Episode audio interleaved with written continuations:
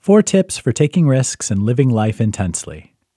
If you really want to live your best, most authentic life, you have to learn to be comfortable with risk. Modern society tends to value security.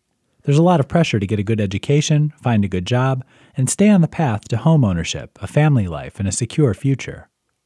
But there's more to life than the same old 9 to 5. How will you know what you're capable of if you don't break out of the security mold? Living with intensity means really pushing your potential. It means making your mark on the world. Here are some tips to help you make friends with risk and live a more intense, more rewarding life. 1. Step away from fear. So many people live a small life, too afraid to step out of line and take the risk of doing things differently. You can decide to step away from fear and worry over the small stuff. Taking risks doesn't mean being reckless, but it does mean you're prepared to live a bit closer to the edge. 2. Get comfortable outside your comfort zone. It's called a comfort zone for a reason. It can feel pretty safe and secure inside there, but it can be stultifying and limiting. And be honest with yourself. How likely are you to reach your full potential if you never step out of your regular routine? Where do your dreams, your heart centered goals fit into your life right now?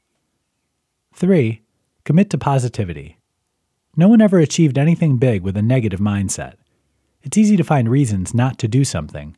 There'll always be a ready excuse, waiting until you get a better job or when the kids go to college. Take the risk of thinking positively. Focus on success and what you really want from life. Find allies and champions who will cheer you on your way. Look for role models and mentors who will help you and inspire you. 4. Take control of your risk.